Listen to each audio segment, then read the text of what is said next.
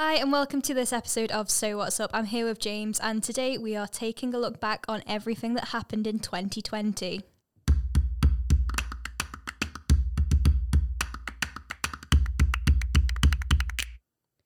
So, looking back on 2020, um, I think a lot of people want to forget this year ever happened, and um, actually, a lot of a lot of key things did happen in the industry that I think are worth remembering because of everything that happened with regards to um, the lockdowns that were on and um, how many businesses had to pivot.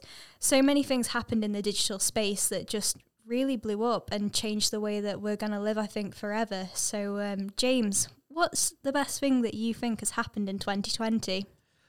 I don't know if you call it the best thing, but I think if you look at 2020 in terms of the outcomes it's generated, and like you said, the, the word pivot's a good one. Um, I think the change in e-commerce was just massive. Um, yeah, th- there's various stats that have been banded around now, which is, I think last year moved e-commerce on five or ten years in the space of six months, and I think that's probably true. I mean, you can look at it now and in early 2021, there's, just no let up in that.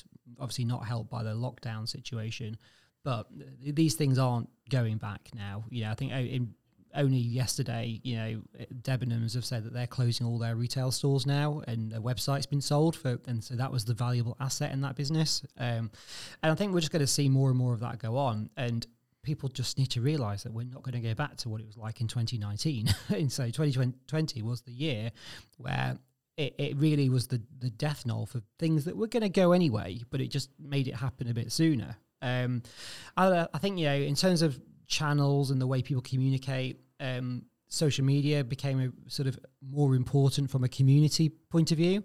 So keeping in touch with friends and family and potentially some of its original purpose um, was sort of reinstated really, um, especially in communities where yeah you had sort of high prevalences of COVID and people were trying to stick to the rules.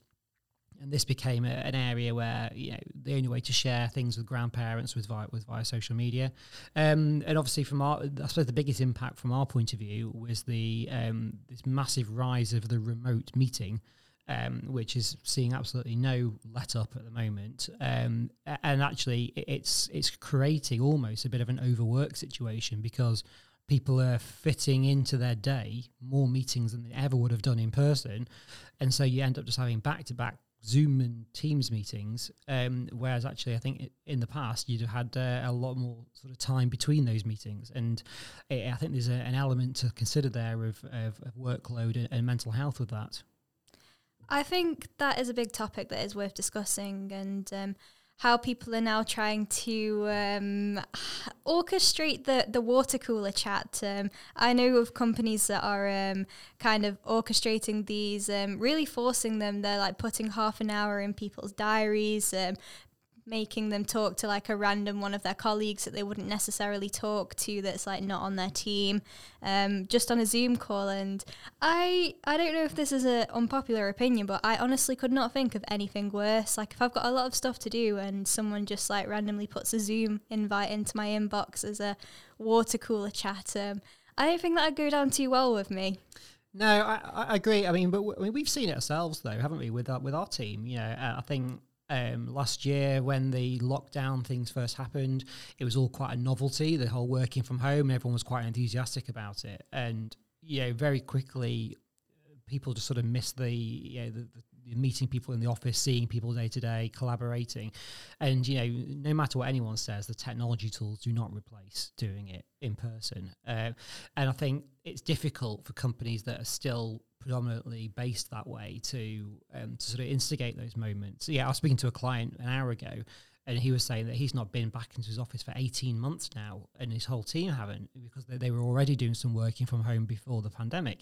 I'm thinking that's a really long time to not see the people you're working with in person, uh, and yeah, I think yeah, there is going to be knock-on effects from this. That people either become more insular or more, um, I don't know, I suppose sort of less socially aware, let's say, when they're not seeing people day to day. A little bit more reclusive, maybe. Yeah, yeah, hundred percent. Yeah, uh, if you, I think it's yeah, it's okay for some people. Yeah, like yeah, we all know that sort of techies and developer people are kind of reclusive people anyway, and they quite like that. Um, but yeah, people that are more social, um, designers, creatives, um, even sort of just office admin staff who yeah just come to work to yeah, to be near people and have a nice day, um, they're, they're the ones that are going to suffer from this. And I think there will be a big clamour to get back to the office once all the restrictions have gone. Um, and I don't, I, I kind of don't believe the the prophecies of um, dooming and glooming on the commercial office sector because I think I think they will come back. To be honest. I think one of the things that has struck me um, from talking to a lot of people that I know of in the industry and um, a lot of the worries that they have is that if well with a lot of agencies now going completely remote and not actually having offices a lot of the people that are working in those more kind of like creative roles or developer roles are actually thinking to themselves like right well i don't have the benefit of the culture of working within an agency now that actually has an office. There's no sociability really within it. All i do is get past work from say like an account manager or a or a marketing manager and um, I could actually go out and join certain freelancing platforms and do the same amount of work but charge my own rates and probably make two or three times as much. So, one thing that I'm really worried about is how are we as an industry going to keep people attracted to the industry because if there's no if there's no culture, if there's no kind of if there's no real benefit really to actually having that, how will remote agencies keep up? Yeah, I think in our industry, culture tends to be the thing that people come into it for. Um, yeah, without being uh, rude to certain other professions, but let's say I don't think you go, you become an accountant for the culture in that particular company. um, but you know, in, our sort of creative world, culture is a big part of it. You only have to look at um, agency websites, and I say half the half the agency's website is probably dedicated to talking about what a great place it is to work and what the perks are and all that kind of stuff. And I think, yes, like you say, I think well, if you haven't got that culture piece anymore, then what is the point in, in working agency? If people have got an option where they can work for potentially less time for more money uh, freelance, then then does that create a bit of a skills drain available for agencies to use? Um, yeah, obviously there's issues where I think certain clients will always need a larger agency with all of its account management and admin function around that to make sure that jobs go properly. But I think especially in the lower end of the business, where you know it's potentially too small a business for sizable agencies to work with anyway, there's sort of a big area there for these sort of freelancers to pop up and sort of work in their own way. Um, and, and you see that as well with people sort of that have taken the opportunity to move abroad during the pandemic and work from remote islands under sort of um, you know nomad visa schemes where they can just sort of hang out in Barbados for six months and do a bit of work and come back and go to Dubai for six months and I think actually some of that might continue, really. Yeah, and I think a lot of places are actually now starting to pop up like um, virtual workplace villages on these remote islands, which is just absolutely insane.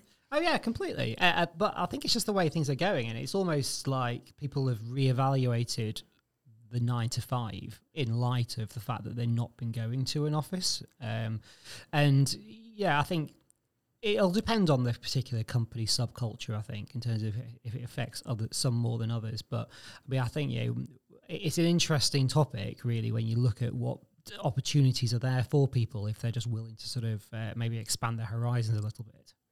Yeah, and I think with um, everything being a lot more flexible now and people spending a lot more time online, it would be silly for us not to even touch upon just how much social media usage rose just exponentially in 2020. Some of the stats are ridiculous. Like people who are like age um, under 19 are spending up to um, 60% more time online, and they were already spending like around five hours a day on there. Like I'd hate to see their screen report time on the phones. Yeah, and I think yeah, the, the younger age group who haven't been going to school, let's say, or ones that maybe haven't had really consistent um, online schooling.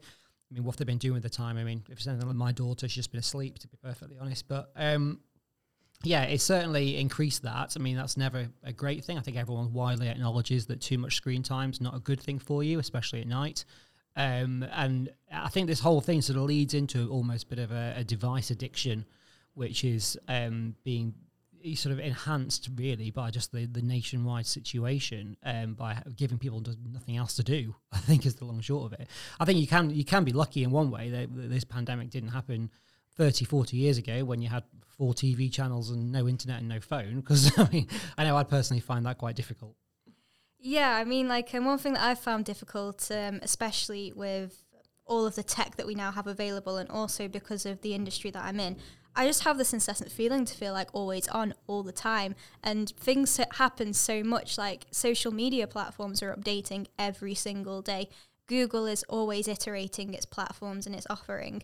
And because you kind of have clients that rely on you to be the font of all things digital all the time, it can. Um, can create this pressure, I guess, to um, really make you feel like you have to keep up with all of the updates and um, just basically be there as soon as it happens so that you can spin it away and you can talk about it which led me to have um, some pretty bad screen time myself. Um, i was talking to the guys in the office about how i've bought one of those phone lock boxes and my phone now has to go in at 8 o'clock every single night and i lock it away for a few hours so i don't go on it before bed. I think that's basically a harsh solution to the problem.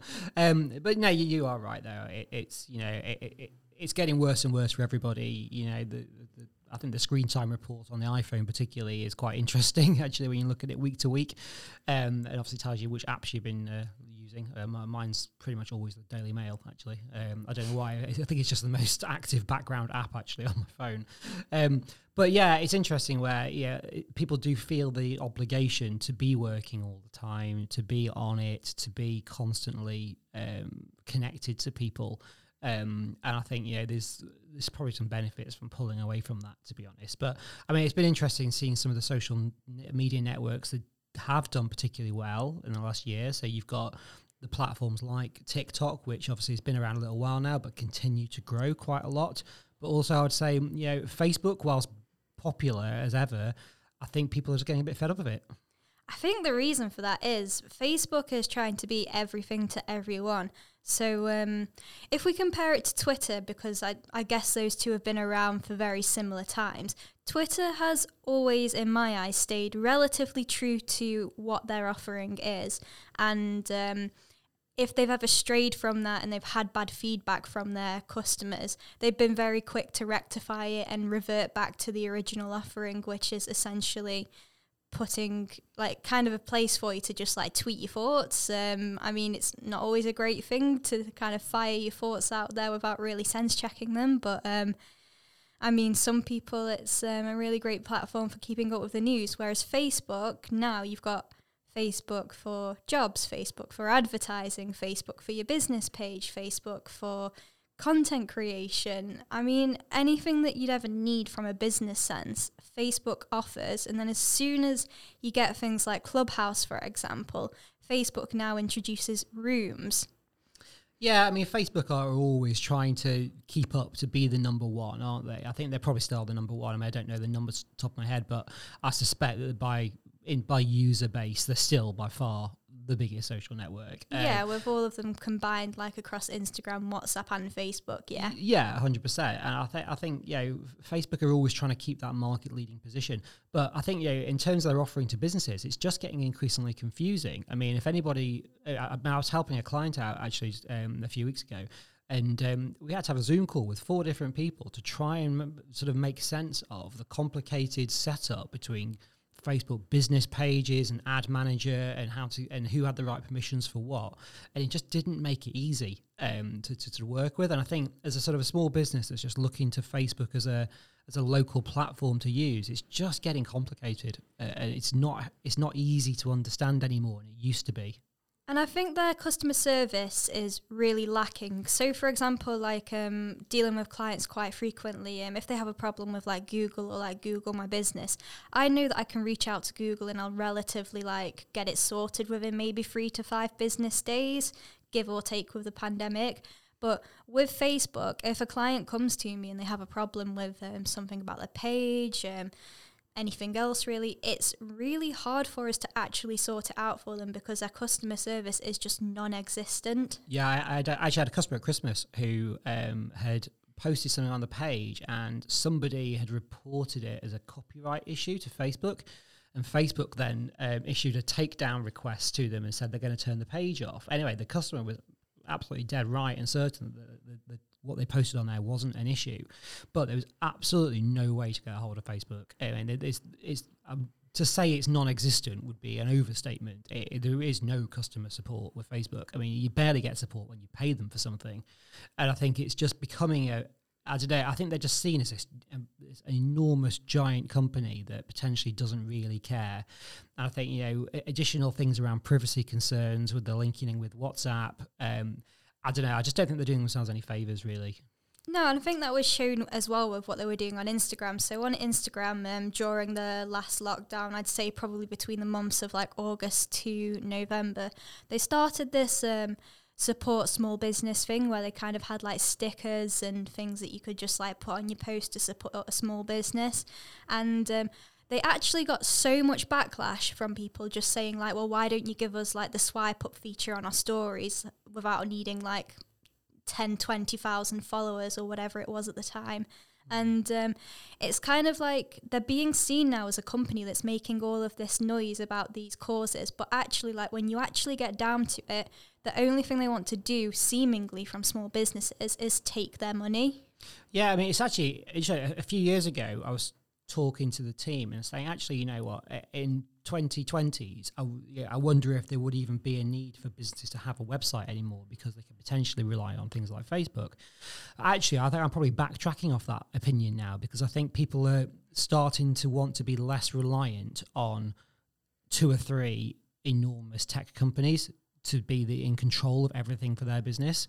You know, just seeing things like Facebook can put their own conditions on things that'll change how yeah that client interacts with it, or they've got to meet you know X, Y, and Z condition before you can have this feature. It, it's it's quite prescriptive, and I think um, people are going to start to look at trying to take, let's say, take back control to yeah to coin someone else's phrase um, over their their data and, and, how and how they work on the website. So I actually think that um, websites will almost sort of see a, a, resurgence in terms of why they're so important to businesses because as people start to want to pull away from the dominance of the social media giants. Um, and I think it's quite interesting what you said earlier about sort of Clubhouse, which is obviously a bit of a, a young upstart to social media, which has been around for a little while, but it's, um, it's sort of really taken prevalence. As I would say, in the last month and a half, um, sort of January 2021 and sort of the back end of 2020 um, because it's just sort of it's new. It's probably where Facebook was when it first came out. Yeah, it, it, doesn't seem to want to know everything about you. It's got a cool purpose, and I think that's almost taking social media back to the roots of what it was supposed to be there for. Yeah, and I can't agree more. And I think that's why um, TikTok as well, just to um, just to liken that with, um, they don't really want to get a lot of your details. Um, I don't really know what the algorithm's like and how much data they capture from how you actually use a platform, and that's currently being debated quite widely. But um, all of the help that they offer you to try and get you to use a platform, um, they're kind of like content creator um, kind of schools that they've got running.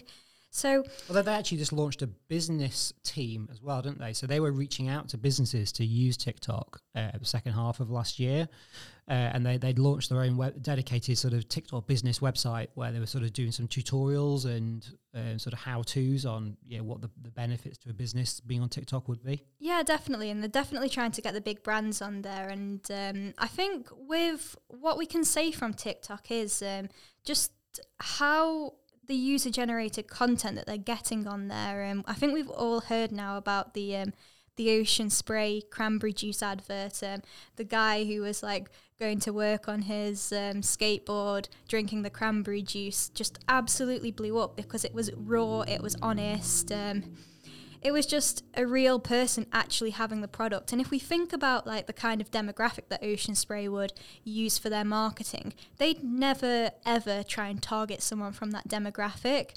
So they've actually managed to capture an audience that they had no no foothold with.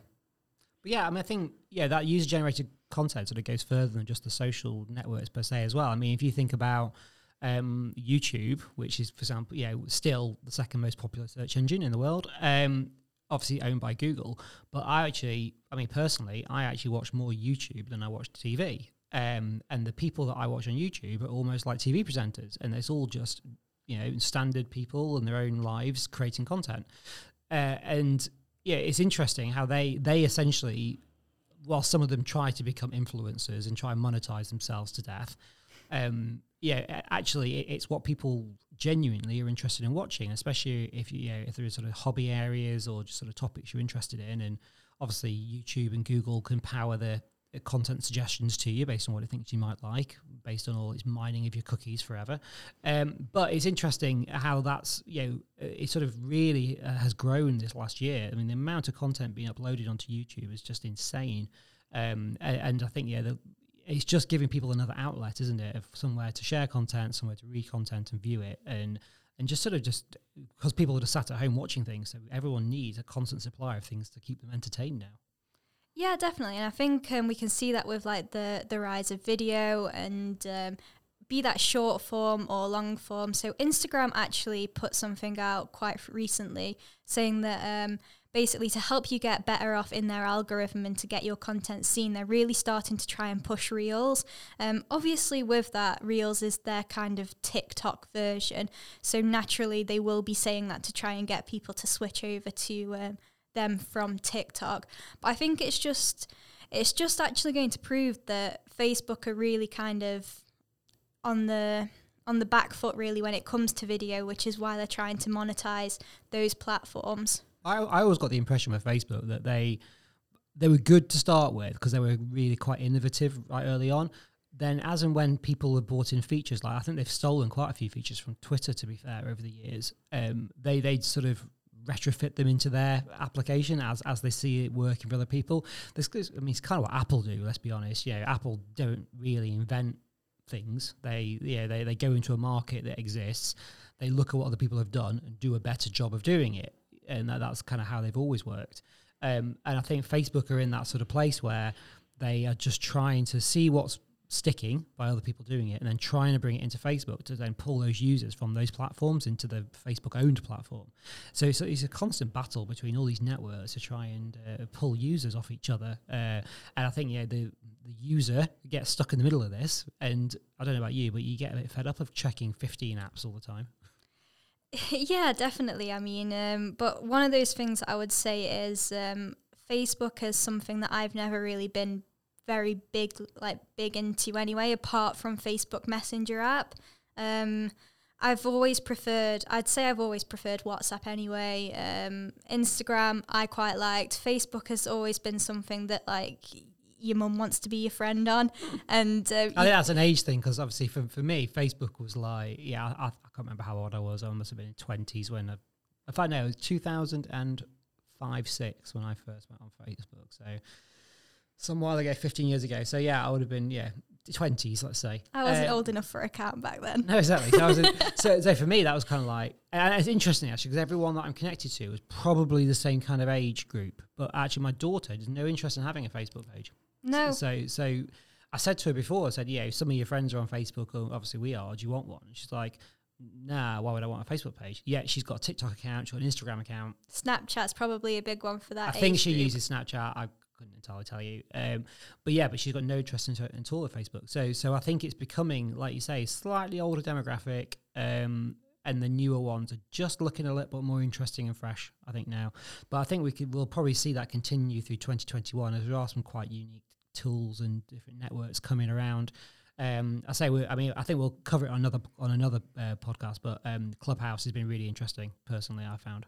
Yeah, I think Clubhouse. Um, it's. I think it's just something that's completely new. Um, I guess it's kind of like bringing radio to everybody, um, making live podcasts, I guess, um, and making it collaborative. Um, one thing I would say as well in regards to social media and LinkedIn's actually um, really kind of made me think about this. Um, basically, no one really no one really gives a shit about business pages anymore. And um, i think when you actually see how people are kind of strategizing to get their company seen it's all about the people that work in their company using their employees as like brand advocates and getting them to talk about things and just like network and use a platform for what it's actually about instead of pushing content out on a business page that no one really looks at anymore. Yeah i think we probably um we'll do a future podcast actually around um, LinkedIn business versus personal would be an interesting topic to cover. Yeah. Because I, I still come across businesses every day that um, think that LinkedIn is all about the business page. Mm. And actually, uh, you, know, you and I well know that there's no um, the traction difference between something that I would post on my personal LinkedIn profile versus what we would post on our company page is miles apart. I can actually, I've got stats actually on this. Yeah. So um, obviously, we're hiring for someone at the moment, and um, I posted the job on the um, on the company page, and I also posted the job as a separate job on my LinkedIn page. On my LinkedIn page, the job that we posted yesterday um, has got over a thousand kind of impressions on there. On the company page, it's got something like two hundred. Yeah, it's it's. I just think. I mean, it's all about algorithms, isn't it? With these uh, with these things, and I don't know. I just think that people engage with people. Uh, LinkedIn is Yeah. very. It was always a person to person thing, you know, and sort of business business agnostic in a lot of ways.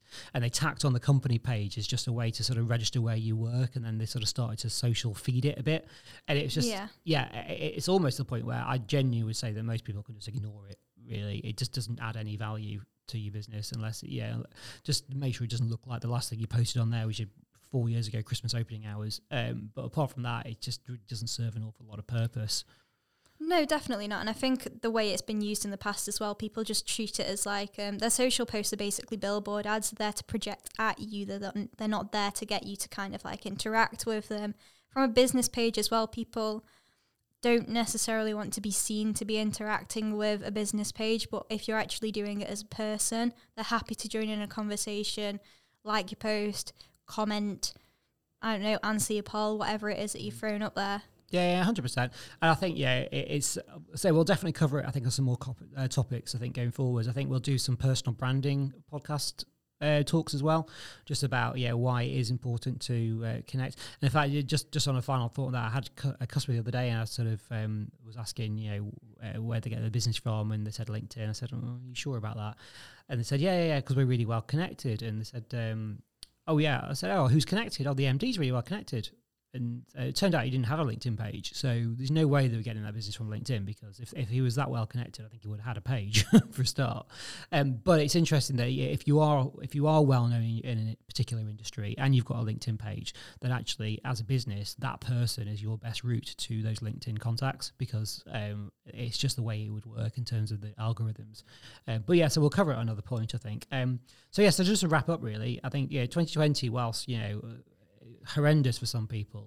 Um, I think in our let's say media agency world was really interesting in terms of how it was changing trends and changing tools that, that people use and sort of just adjusting the way of life really. Um, and I think yeah, our next podcast, which will be on the predictions for 2021, we'll probably look at how we'll how they how those things that we're starting how they'll further develop. Yeah, I can't agree more. So, um, yeah, hopefully, hopefully you've enjoyed this um, little reminiscent look back on 2020, and um, it might have shown you some of the positives that have actually come out of the year as well. So, if you've got any thoughts, get in touch with us at hello at somarketing.com.